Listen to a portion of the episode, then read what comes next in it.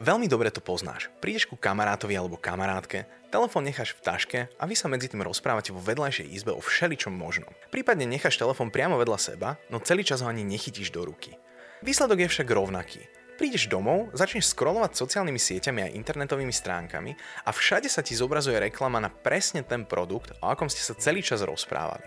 Ako je to možné? Čo sa vlastne deje? A môže nás telefón naozaj odpočúvať? Pravda je trochu iná a v prvom rade je nutné povedať, že si za to môžeme sami.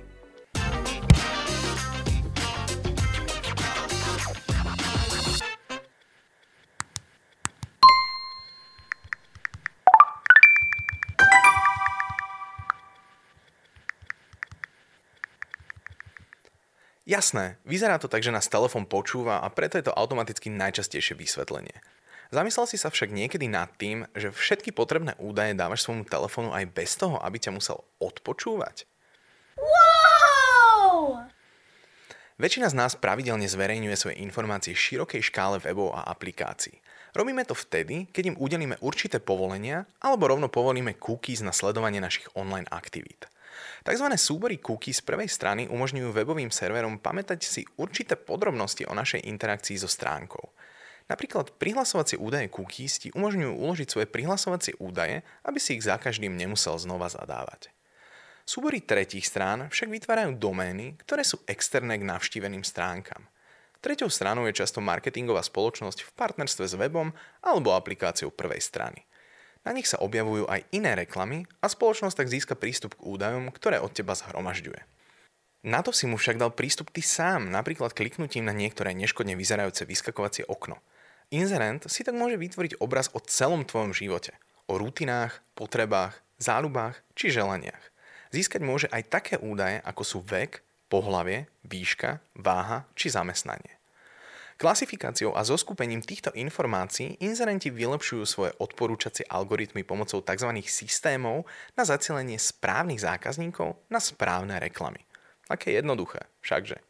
Zabúdať však nemôžeme ani na umelú inteligenciu, ktorá sa učí na pozadí internetu a činností, ktoré na ňom robíme my. Existuje niekoľko techník strojového učenia, ktoré pomáhajú systémom filtrovať a analyzovať naše údaje, ako je napríklad zhlukovanie údajov, klasifikácia, asociácia a posilnenie učenia. Umelá inteligencia sa potom učí na základe spätnej väzby získanej z interakcií používateľov, podobne ako sa malé dieťa naučí opakovať nejakú činnosť, ak tá vedie k odmene. Prezeraním alebo sláčaním páči sa mi to v príspevku na sociálnych sieťach odošleš signál odmeny, ktorý potvrdzuje, že ťa príspevok zaujal alebo že sa zaujímaš o osobu, ktorá ho uverejnila. V každom prípade sa odošle správa o tvojich záujmoch a preferenciách. Na základe toho dokáže umelá inteligencia zostaviť niečo ako tvoje digitálne ja. Dokonca okolo teba dokáže zoskupiť ľudí podľa toho, ako veľmi ti na nich záleží. Opäť podľa interakcií. Potom je už jednoduché cieliť na teba reklamy založené nielen na tvojich vlastných údajoch, ale aj na údajoch zhromaždených od tvojich priateľov a členov rodiny, ktorí používajú rovnaké platformy ako ty. Napríklad Facebook ti môže odporučiť produkt, ktorý si nakoniec potom, čo ti ho ukázal tvoj známy alebo známa na návšteve, kúpil.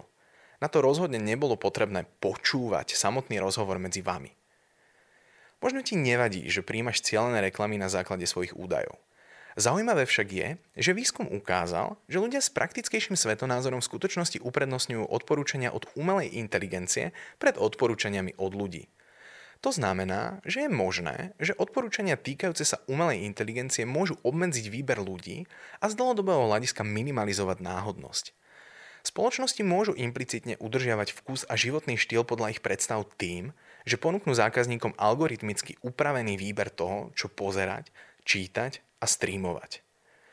Pokiaľ sa ti to nepáči, existuje mimoriadne jednoduché riešenie. Otvor si nastavenia telefónu a poriadne si skontroluj, aké povolenia majú konkrétne aplikácie. Dnes už nie je problém pri väčšine z nich povolenia vypnúť. Samozrejme, nebude to znamenať, že už žiadne reklamy neuvidíš, ale aspoň ti nebude vyskakovať sústavne to isté. Všakže.